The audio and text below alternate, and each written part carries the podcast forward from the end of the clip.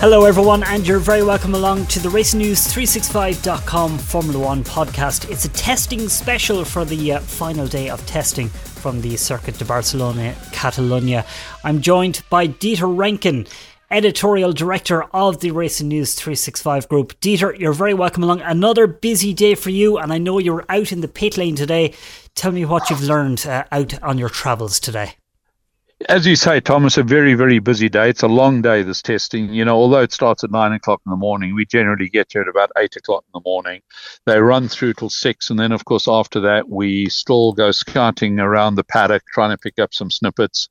Uh, some teams have got some media sessions going. So, yeah, it's a very, very busy day. We're talking sort of 11, 12 hour days at the moment, uh, but very fruitful. And, you know, that makes it all worthwhile. Uh, this morning, um, I spoke to a few people at Williams. I spoke to Sven Smeets, who's the um, sporting director for Williams, ex VW uh, World Rally Team, and then uh, VW Motorsport Director. Uh, I spoke to FX Demaison, who's the um, technical director at Williams. I also spoke to Mario Almondo, the uh, motorsport director for Brembo. I spoke to Mario Isola, the um, the head of motorsport for uh, Pirelli. So, from a, a purely uh, interactive perspective, it's been very, very fruitful. Then, of course, the the visit to the pit lane was. Um, the sort of cherry on the top. I'd been I'd been aiming to get into the pit lane for the last uh, three days. Um, it wasn't possible on Wednesday because it was just so so busy. Uh, and then yesterday had other stuff to do. So um, today was actually my first time where I saw the cars from very very close up you know, I'd seen them out on track. I'd seen them uh, from the, the, the media center, but today I was able to get really close up and personal, which was great. Amazing to see the the different solutions that the teams have found, but above all, how quickly they've sort of accustomed to working what are foreign beasts you know. Until until wednesday these cars hadn't run an anger at all possibly a, a, film day test here or there but that's about it. Yet they've sort of started gelling. You can see the teamwork coming together when it comes to the pit stops and whatever else. Really really fascinating to watch and from walking up and down the pit lane, Dieter, are you getting able to get a sense of like assured calm from any of the teams? Any like veiled panic at any of them, or is it just completely neutral across the board? Yeah, I don't think there's any real panic that, that's ever visible. You know, the, these are seasoned professionals. They've been through crises all, you know, all, all around the world at times. So, uh, you know, from that perspective, they're very measured. They they're very calm. They're very methodical the way they work. But we mustn't forget that these are unknown cars. So, uh, you know, they, they wouldn't know where every nut and bolt is immediately. They stick their hand down a hatch or something. So uh, there, there is this element of getting to know it, but no, there was no there was no sort of panicking whatsoever. Uh, we did, of course, have uh, Pierre Gasly go off uh, this morning. Uh, we had the um, the Alfa Romeo lose a Ferrari motor, which they're trying to find the, the reason for. That's most unusual. Uh, so all in, it is um, it, it's starting to hot up. Um, people are making mistakes, or there are technical defects coming to the the fore, but that is to be expected. You know, the first day, the the only objective the teams had was to put in the mileage, regardless of how fast or slow the driver was able to go. It was pile on the miles. Yesterday they started playing around a bit with setup and whatever. And today you got the feeling that they're now starting to understand the car. They know which direction they need to go in, and they were working towards that direction. We do, of course, have another three days uh, coming up in almost two weeks' time. That will be in Bahrain. Temperatures a lot more uh, more representative of what's to be expected this year. Uh, so that will be, you know, the final test, and then it all kicks off.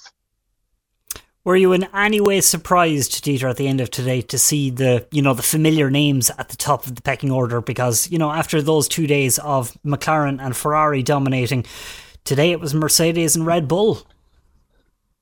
Uh, yes, absolutely, and Ferrari, you know, just behind Red Bull. So, yes, absolutely. But I think it is the advantage, notwithstanding the uh, the, the budget cap, etc., and uh, the leveling of the playing field, so to speak, through these regulations, I think there is a sort of rolling advantage that the major teams have because they have simulator rigs that are just that little bit better. They have wind tunnels that may be just that bit more accurate.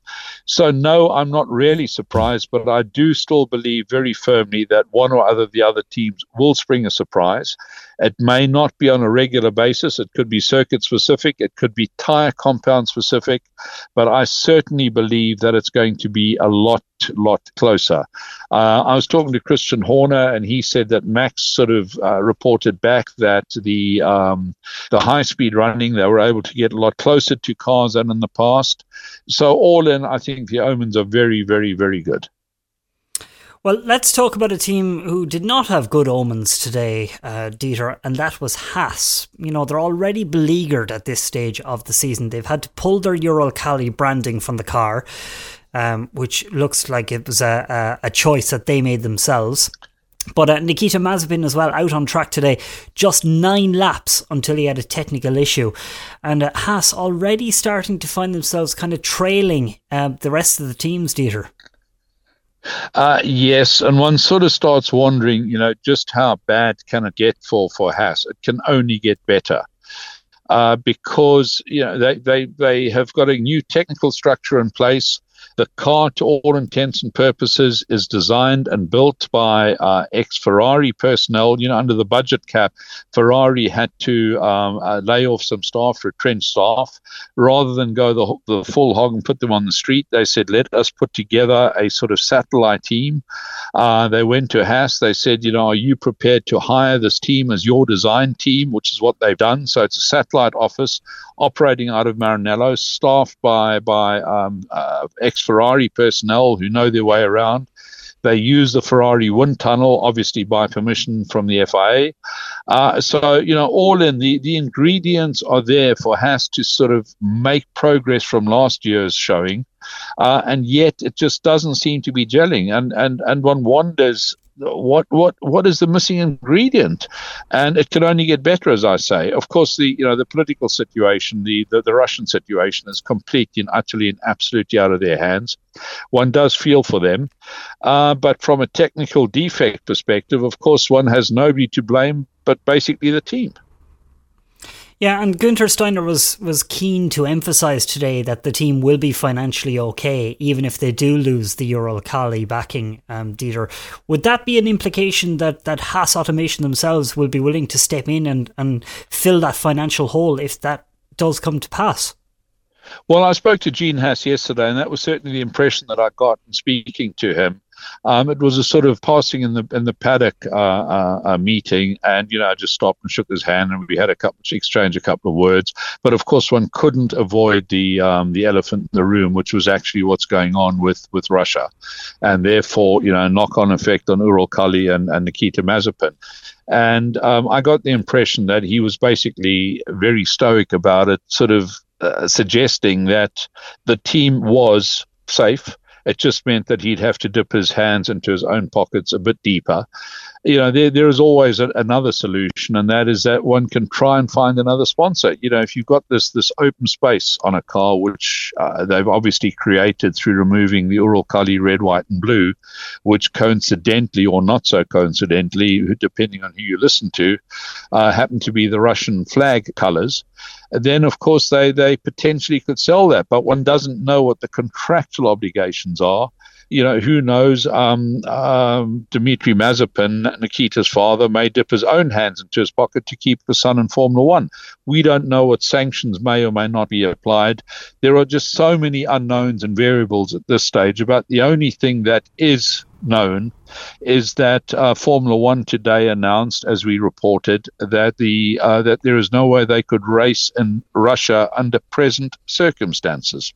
The choice of words was was obviously very very careful because it left the door open for us to race there should uh, matters return to what is considered normality.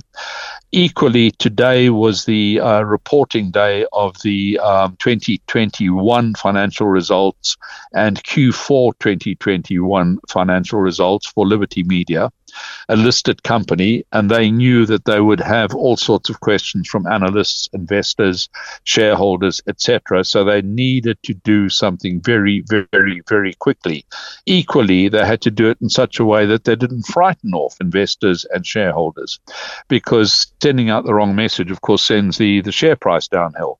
So I think it was a very, very astute choice of words designed to both tell the Russians that we can't race under current circumstances and also to sort of appease uh, the uh, the shareholders. Do you see Nikita Mazepin being in that hat as the season starts, Dieter? At this stage, yes, I do. Um, uh, there, there is no legal reason, no legal impediment to him not being in the car, unless, of course, uh, certain countries uh, ban travel from from um, Russian nationals.